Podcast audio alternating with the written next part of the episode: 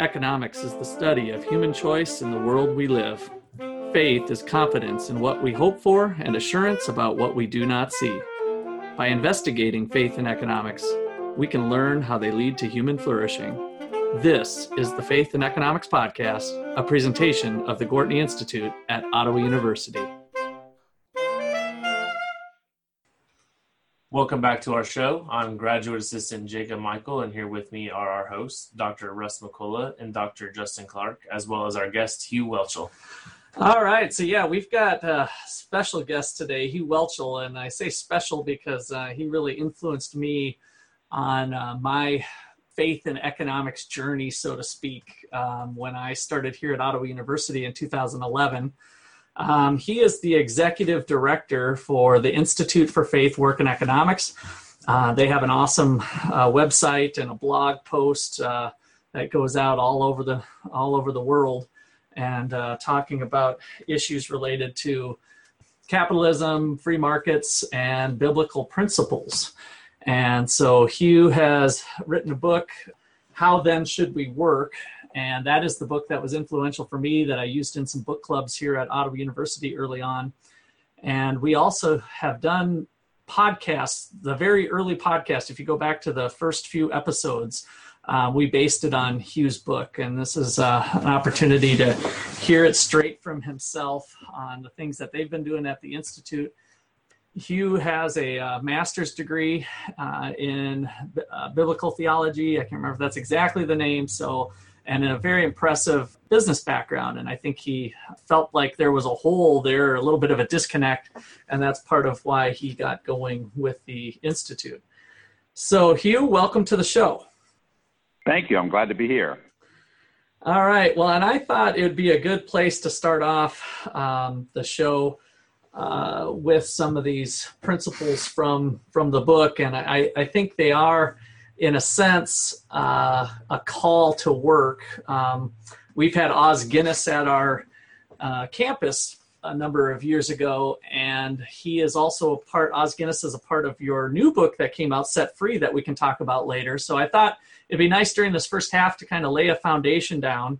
Um, I'm also going to be talking with some of the folks at the Institute for Faith, Work, and Economics on a pod, future podcast coming up in the spring at a conference and the title of our podcast, the title of our talk is Countering Christian Socialists Biblical Arguments wow. for Freedom. So that is uh, the topic that Anne Bradley and, and Paul Cleveland of the Institute uh, agreed that it sounded like a fun talk. So that just to give you an idea, I thought it'd be fun to kind of set the stage of our discussion here today with you. So um, yeah, maybe if you could get into some of the that early work that you did. Yeah, it, it's interesting. Um, I was a business guy for 30 years, and probably in the middle of my business career, I was a very committed Christian. I really began to struggle with the idea why didn't God care about what I did from Monday to Friday? I mean, I was very involved in my church. I taught, uh, taught adult Sunday school. I sat on two or three nonprofit boards. But if you ask me, you know, what do you do that's important to God during the week? I really didn't have an answer to that. And the more I thought about it, the more I thought, you know, there's something wrong here because my problem back then was I was kind of stuck in this secular spiritual divide. I thought some things in my life were spiritual. It's the stuff I did at church. And then I thought there's another large chunk of things I did over here in my regular work world that were um, secular. Not that these secular things were bad, it was just stuff that God didn't really care about. And this was, you know, I tell people back in the last century, it's quite some time ago. And there wasn't really a big faith and work movement. There weren't all the books that are out now about faith and work and how and how you think through integrating your faith in your work. And so I really struggled with that for a number of years. And I actually started taking classes at seminary to try to find a solution. And and they really didn't help me too much because once again, they had not thought through any of this. So over about a 10 year period, I really kind of began to think through four or five specific issues around faith and work. And one of the probably most important was this idea of, of a kind of a framework to see all of redemptive history and how kind of my story fit into what I call his story or God's story. And that probably for me was a kind of aha moment when I began to uh, uh, understand how to see that. And we came up with a model. Actually, I, I kind of borrowed it from someone else, um, and we call it the four chapter gospel. And it's a way of looking at redemptive history in, in four simple chapters. Uh, the first chapter is creation. Second is the fall. The third is redemption, and the last is restoration. You see, creation shows the way things were. The fall explains the way things are. Redemption shows the way things could be. And restoration shows the way things are going to be. And for me, that was just uh, eye opening to see kind of how that's all laid out because it helped me understand that now I live in the third chapter of this four chapter gospel and, and helped me kind of begin to think through how does my story fit into God's story or to his story. And uh, that was revolutionary to me. And, the one thing, and it was, and it was for me, it was for me as well. That's what really resonated with me. Yes. Um, so, so that was, like I said, that was a big turning point. Uh, one of the five major things I talk about in the book that I had to really get my head around, and it explained a lot about the, the misunderstanding I had about this secular spiritual divide. Um, because if you look at historically, uh, the gospel has been taught in these four chapters. But in the last hundred years or so, we've truncated this four chapter gospel down to two chapters. So all we talk about in church is the fall and, and redemption. And so what happens is it kind of turns the gospel to more of an inwardly focused thing. It's really kind of about all about us, all about our salvation, all about how Jesus died just to save me. And uh, as one uh, scholar says, we've kind of turned the gospel into the gospel of sin management.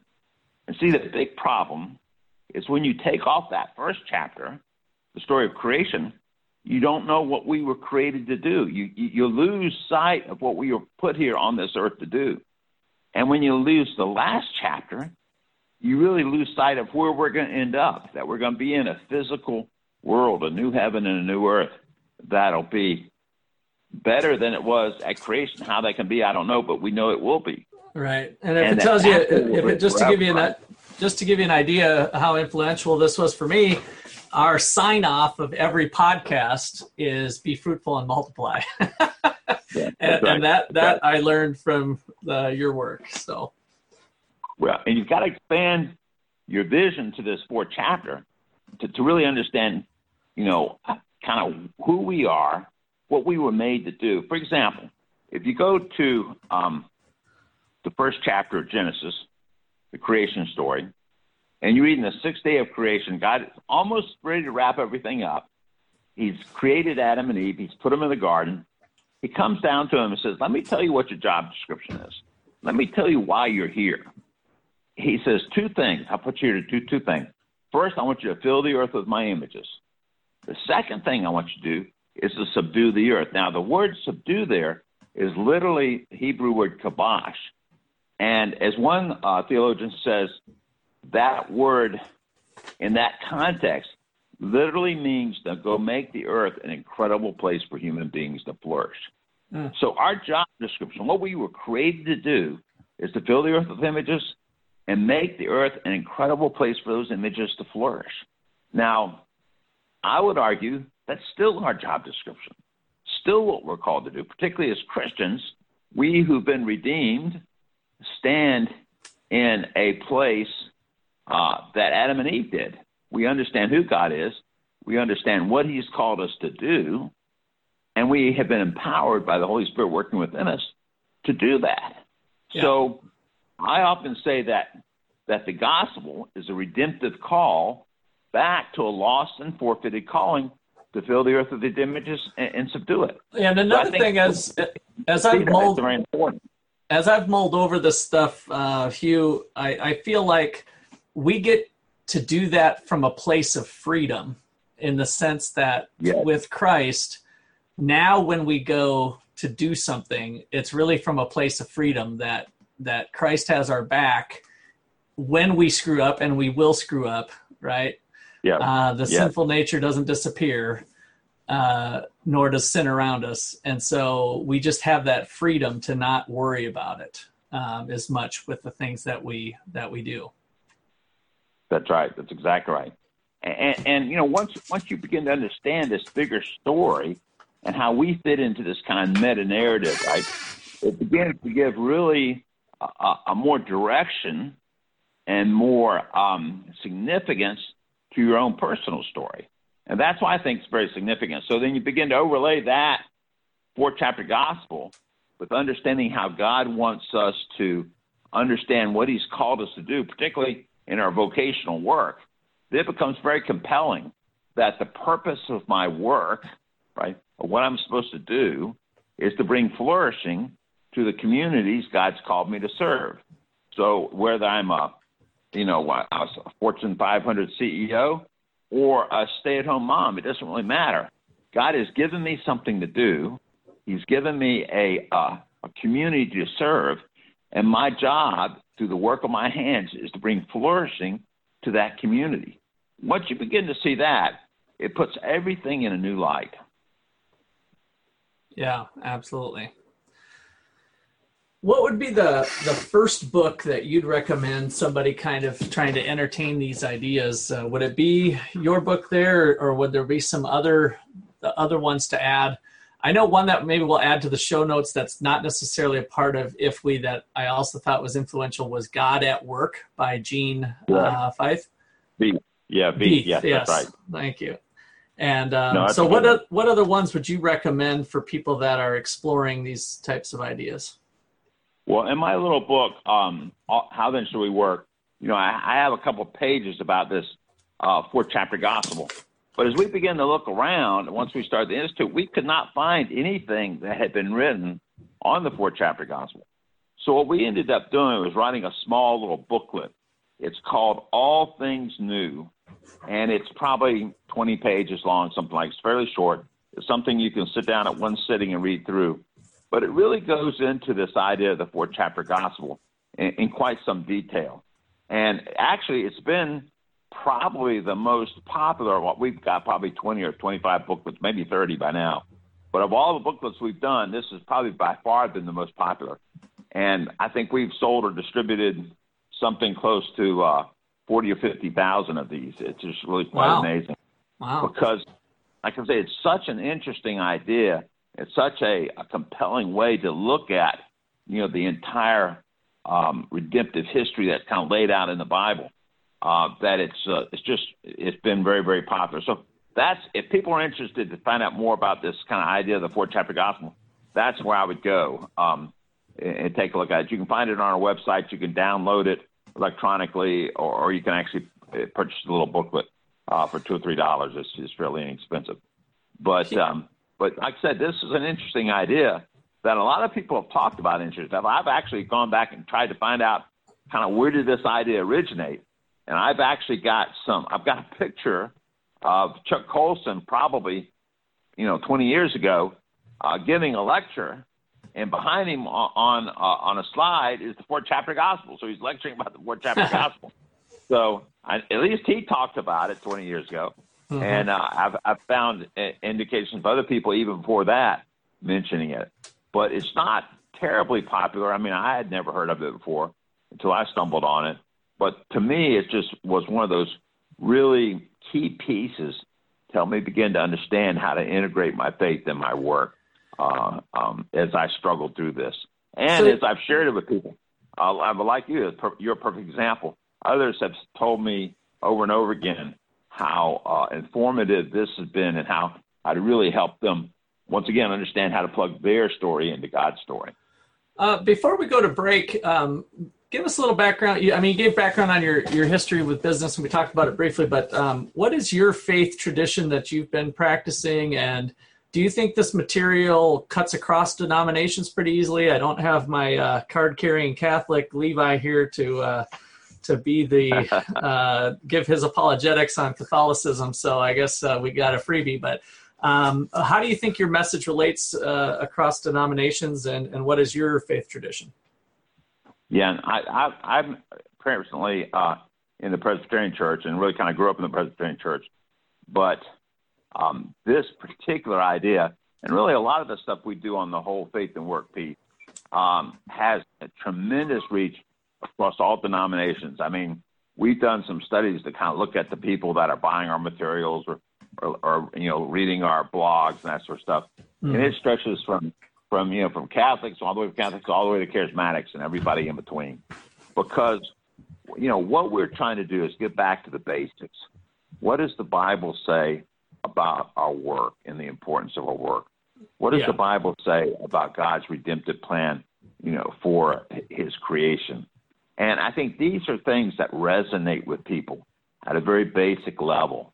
So it really kind of it really kind of goes beyond denominations, and we don't get into a lot of the nitty gritty stuff that I think uh, bogs people down as they get into arguments, you know, back and forth about specific doctrine.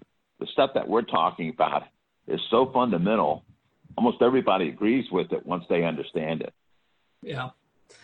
All right. Well, that that sounds good, and I'd uh, I would agree with that from all the various stuff that I've read. That I think it does do that, and I think because of your overlap, hence your name, the Institute for Faith, Work, and Economics, you really explore that overlap region.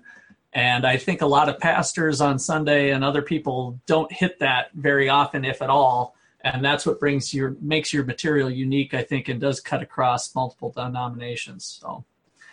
Um, all right, well, with that, uh, I think our second half here, to give a little teaser, we're going to get into some contemporary issues and talk a little bit about your about your new book and and uh, people who are claiming to be democratic socialists. Uh, are they Christian or not? That's a terrible teaser, but anyway, we'll do we'll explore something like that for fun. So we'll uh, see you in 30 seconds.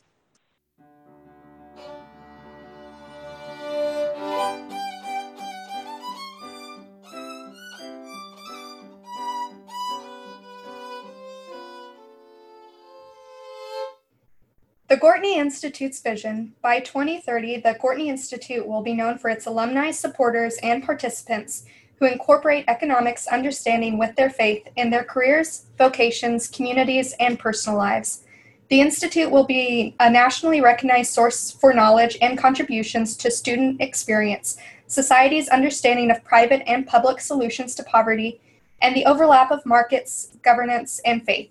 Young audiences will look to the Institute for challenging and engaging education on faith and economics. Please visit our website at 123povertysucks.org. There you will find our events, blog, and our swag shop. Follow us on Twitter and Instagram at 123povertysucks or on Facebook at Gortney Institute for updates on our activities and research. If you enjoy our podcast and want to support our work, please consider a one time or recurring donation. Please visit donate.123povertysucks.org.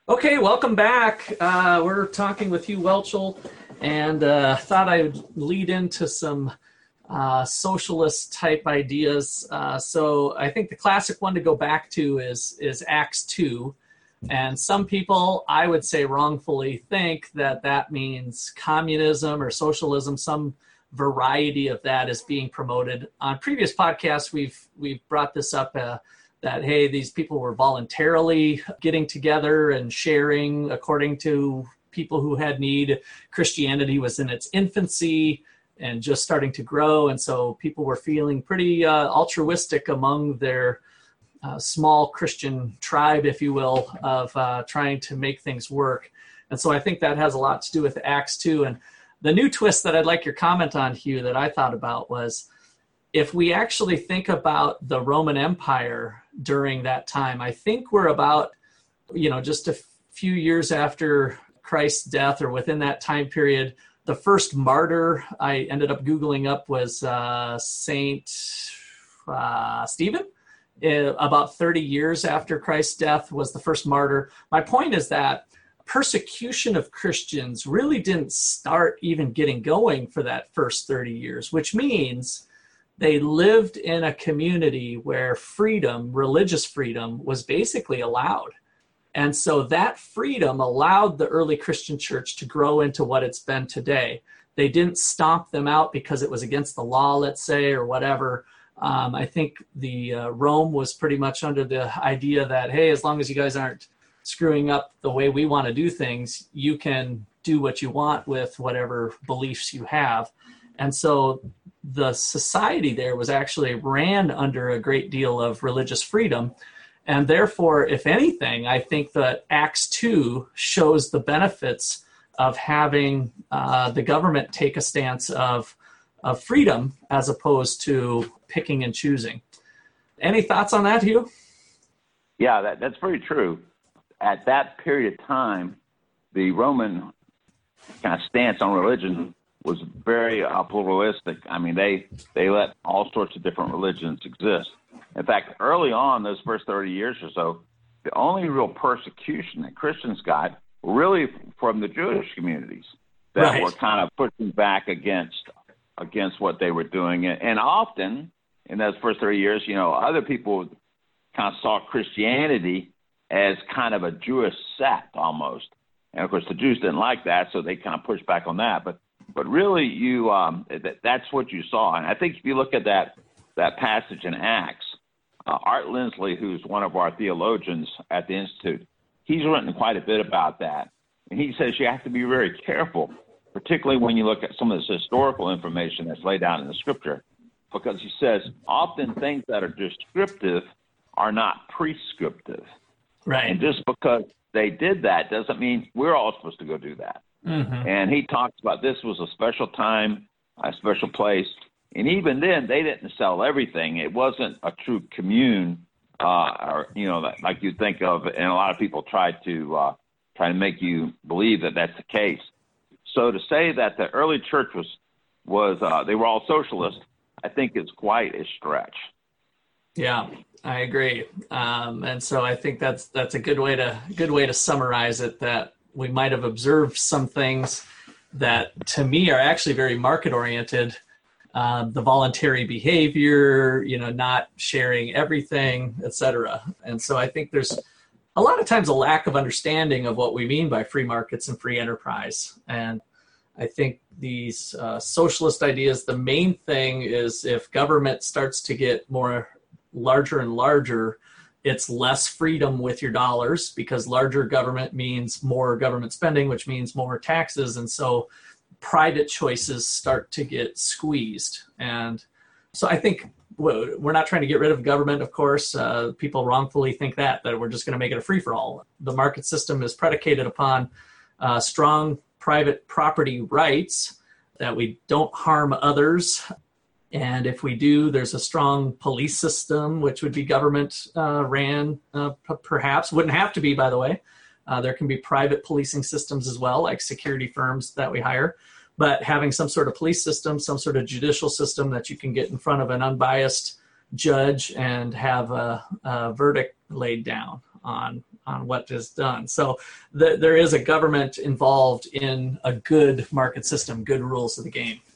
Just to put a little bit of a Yeah, contemporary spin on what you were talking about with the early church being considered uh, socialistic or whatever.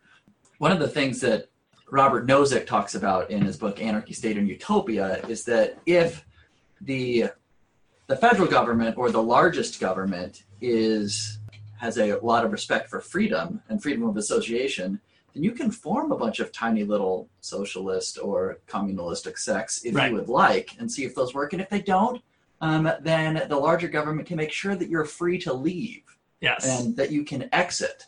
The problem is when the actual large state government becomes Absolutely. And so now you're back to you can- people want, I, I think there needs to be a presidential campaign on this. And I've had students ask me if it should be me, but they don't know all the, the skeletons in my closet. So it, can't be me, but I, I think that's the whole argument for federalism, exactly what you just did. Let take away taxing power and, and, and presence of the federal government, push it down to the local levels. Let Seattle be Seattle. And as long as people can leave Seattle and run down to Houston, Texas, you know, that that's just going to work out. Let, let, let things work out on their own. And I think that's exactly the federalist system. So, okay. Um, Hugh, you've got a doctorate degree, I just learned over the break. Tell us about that. Well, I'm working. I'm working on it. not done yet. That's true. I guess that was a little presumptive of me. Yes. I have. I'm in the process of starting to write my my thesis, and I'm doing it on wealth creation. It's interesting that uh, this kind of fits into our discussion of, about socialism. I think one of the big concerns that I have in current culture today is that there's so many young people, particularly, and many many of them are Christians that are you know openly saying we need to become a socialist, mm-hmm. and they really don't know what they're saying. I I don't think, but there's this odd resentment almost toward capitalism or toward wealth creators. I think some of the things you see some of the presidential candidates saying really points to that. They're, they're mm-hmm. kind of setting them up as the boogeyman, and you know, it's it's it's it. We need to take their money and redistribute it, and all these other things. So I think there's a really kind of this misunderstanding about about what wealth creation is and, and what it does. The interesting thing is I've done some of the research. I've interviewed a, a number of wealthy Christians, and they had this odd belief almost as, as you begin to talk to them. And it's this idea that they almost feel guilty about all the money they've made. And I've even heard one say that, you know, they feel like kind of their their penance is to is they have to give it all away before they die. and it's interesting because that strange kind of guilt is really reflected by the larger culture and, and, and Christian culture as well. There's this uh, interesting phenomenon there we call the scarcity mentality. Mm-hmm. And it's this idea for me to get a bigger piece of pie, someone else has to get a smaller piece. So if that's true, anytime I accumulate wealth or I do well or or, or make money. It's, it's a sense I'm taking it from someone else. Right. I zero, zero sum, zero sum mentality is how the word. That's right. And, and that is so prevalent among people in our culture when the reality is just the exact opposite. Uh, free markets and capitalism, when it's done right, and even sometimes when it's done wrong, literally makes the pie bigger. Right. So I can get a bigger piece of pie, and there's really more pie for everyone. That's what we want. But yeah. the problem is, very few people understand that. So as I begin to study this idea of wealth creation, that's one of the big things I've kind of stumbled across. That that that idea, which I thought, you know, most people were past that, but that's just not the case. Oh, okay. So even the the rich people that you're interviewing haven't escaped that mentality. And maybe it's because they think they got lucky. And, and certainly with business there's there is of course an element of luck being in the right place at the right time.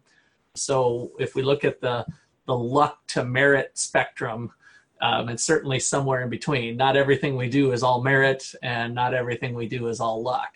So but right. there is something in there. Here's the other interesting thing.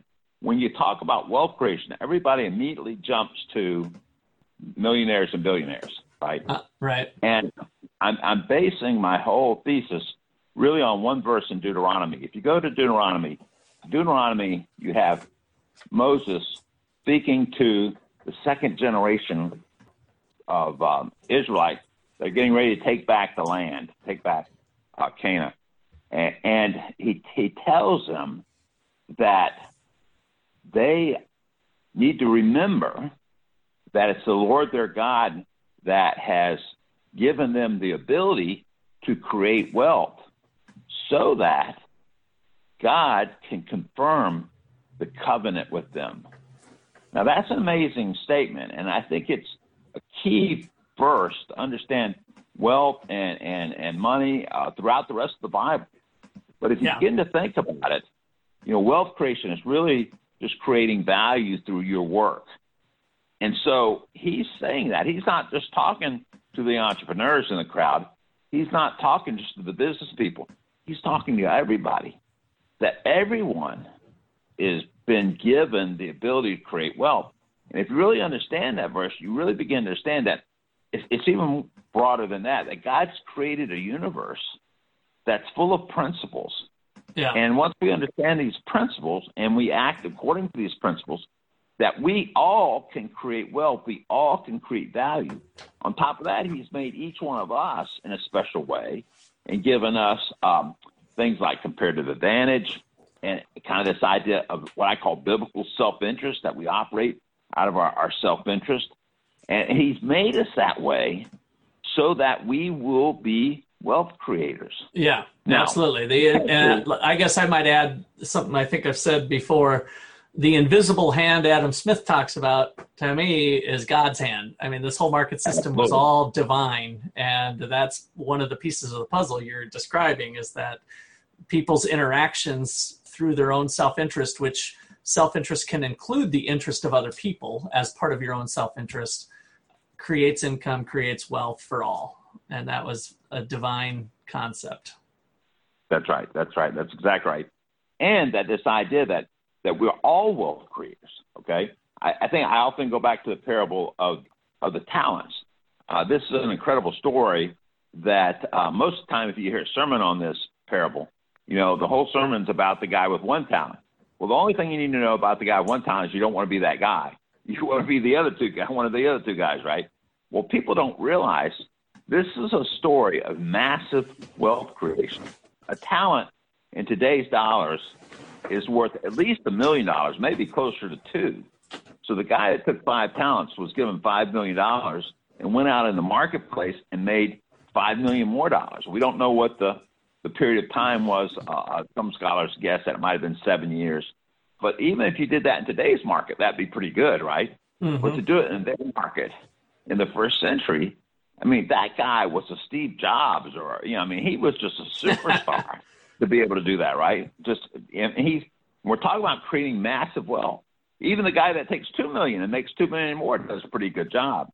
But if the guy with one talent had been faithful and gone out and done what he should have done, he probably would have doubled his money as well. Point there is, I think, that there's a spectrum, right? That everybody's somewhere along that spectrum. Some people are going to be really good at creating wealth. Some people are not going to be so good, right? Right. But the point is, we all are designed in such a way that we can create wealth, that we can bring value, right? We can create value for, for others and, and for the community at large. And I think that's a different way of looking at wealth creation than we have looked at it in the past. Yeah, and you even gave me just a new insight on something I've been talking about, certainly related to all this, that we're all wealth creators. I, I do the the uh, trade game that I actually first did with you at one of those workshops where everybody Yeah. gets a bag of candy and some goodies and uh, they trade and it's kind of like Halloween and, and then people report their self-reported happiness and inevitably every time uh, that I've ran this, and I've ran it uh, multiple, multiple times with classes each semester, and I've done it with uh, K through sixth grade, and I've done it with my math MBA students, and and so on and so on. We end up getting increases in the room's happiness, right? Everybody reports, so it's Yeah. really reflecting these win-win. And I think my new insight today that you've made me reflect on is is that how did that come about? it's because that person who thinks they're maybe not a wealth creator actually is a wealth creator because by them pursuing their own love of Reese's peanut butter cups and That's being and being willing to seek out other people's things in their own interests, right? They make a trade. Not only do they make themselves better off, they made that other person better off. What did it take to do that? A relationship, a quick transactional Okay. relationship, granted, but you had to work with another human being to create that value, to create that wealth. And uh, right. I think that's an awesome uh, thing of uh, showing the wealth creation, the value creation, and that's the word I usually do substitute as you did that we get from a market system. You have to figure out what will make Right. another person happier. well, we didn't. Yeah, that's right. But you just had to display it, so you didn't actually have to figure out whether they liked Reese's or who likes peanut butter. So we didn't have to be kind of the central planner. That's the other beauty of it. You can trade with another individual. Yes, yeah, and so you you kind of show people, hey, this is the candy I have. Well, this is the candy. You know, we used like clear plastic bags or something, and then you can trade the candy. And so it's that person engaging you to say, hey, I'd be willing to trade two uh, Smarties for one Reese's or whatever. And then it creates that dialogue. It just creates that interaction that I think God really wants us to do. And it's all through this invisible hand that's related to our own self interest.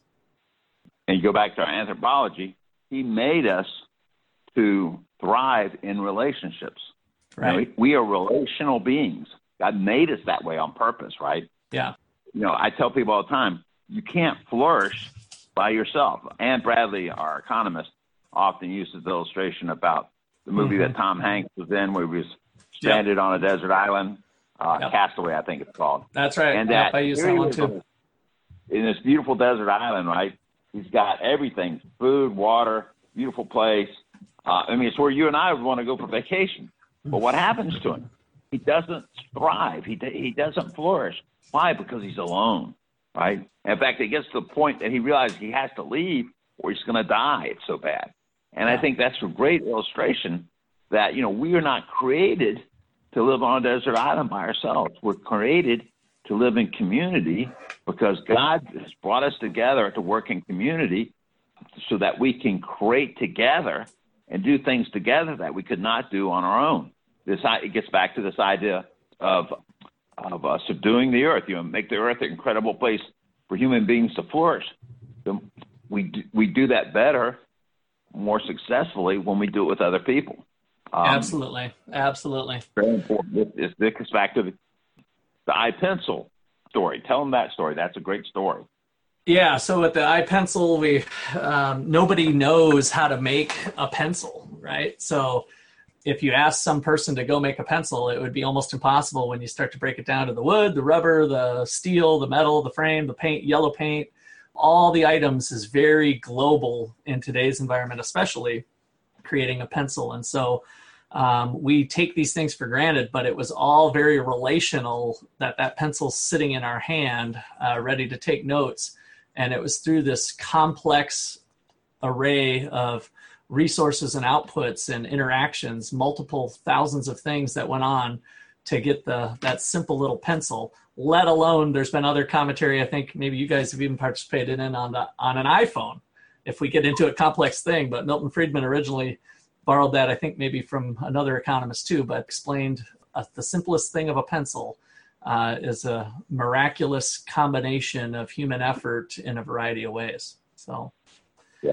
So yeah, that looks like a good spot to wrap here, Hugh. Uh, it's been a pleasure having you on, and I was looking forward to this uh, for a long time. So great to hear your voice. Good to be with you guys. All right. So, on behalf of the Gortney Institute here at Ottawa University, we want to thank you all for listening. Uh, if you like what you heard, please subscribe to us on your podcast, whatever favorite one, and, and have it be a regular download. That helps us rise in the ranks for this topic of faith and economics that we like to entertain from week to week.